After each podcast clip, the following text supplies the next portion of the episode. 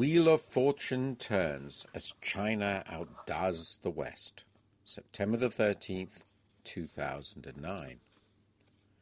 China has emerged as the most significant winner from the global financial and economic crisis. At the end of 2008, many questioned whether China would achieve its growth target of 8% in 2009. Who now dares to do so? Cushioned by its more than $2,100 billion of foreign currency reserves, huge trade and current account surpluses, and a robust fiscal position, Beijing has been able to deploy all its levers over the financial system and the economy. Meanwhile, as one senior Chinese participant at the World Economic Forum's annual meeting of the new champions in Dalian noted, the teachers have made big mistakes. Indeed, any visitor to Asia will recognize the West's reputation for financial and economic competence is in tatters, while that of China has soared. The wheel of fortune is turning. Three immediate questions arise. How has China responded to the crisis? Is its resurgent growth sustainable? How far will its recovery help the world economy? The answer to the first of these questions is astonishingly. According to data reported at the end of last week, industrial output expanded 12.3% in the 12 months to August, up from a 10.8% increase in July. This is also the fastest growth for a year. Behind this is growth of bank credit at close to 30% year on year since March 2009. It is no surprise, then, that fixed asset investment has also been growing at over 30% year on year since March, and by 33% in the year to August. Year on year growth for the second quarter of 2009 was 7.9%, up from 6.1% in the first quarter. Third quarter figures seem sure to be higher still. The expectation now is that China will achieve the 8% target by a comfortable margin.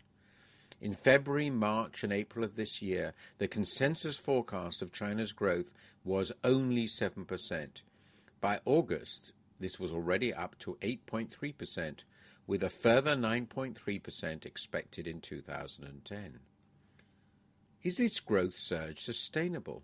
In a word, yes. Inevitably, the torrid growth of bank credit and money is spilling over into asset prices, particularly equities. But there is surely little danger of excessive inflation in an economy with an appreciating currency fully embedded in a world economy still threatened more by deflation than by inflation, at least in the near term. Moreover, the government is solvent. As Premier Wen Jiabao noted in Dalian, and I quote, we kept budget deficit and government debt at around 3% and 20% of the GDP respectively. End of quote. Should bad loans indeed increase, China is well able to recapitalize its financial system. The concern should rather be with whether the growth pattern is desirable. In his speech, Mr. Wen stressed the breadth of the stimulus package, but its driving force remains, as usual, fixed investment. And this carries three risks. It is likely to exacerbate excess capacity, generating a need for still greater stimulus spending or a surge in exports. It may prove less than ideal for job creation, and it may thwart a shift towards a more consumption driven economy. Finally, however successful China is in promoting domestic demand, it will not be the locomotive for the world economy. True, China's merchandise trade surplus has been narrowing. It was $35 billion in the second quarter, 40% lower than a year earlier. China's current account surplus is also shrinking. It may be down to 6% of gross domestic product this year from 11% in 2007.